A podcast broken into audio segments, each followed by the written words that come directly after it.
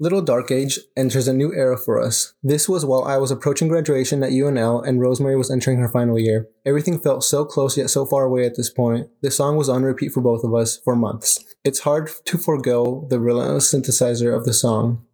I feel like this song is my anthem mostly makes me think about the periods in our lives that are harder than others. Sometimes you're in the middle of a little dark age and then it ends and cycles for the rest of your life. I think the line, I grieve in stereo, references how we use music to grieve sometimes. Like when you're sad and you listen to music to wallow in the sadness so it can pass and you feel better. Or maybe you're normal and listen to happy music to feel better.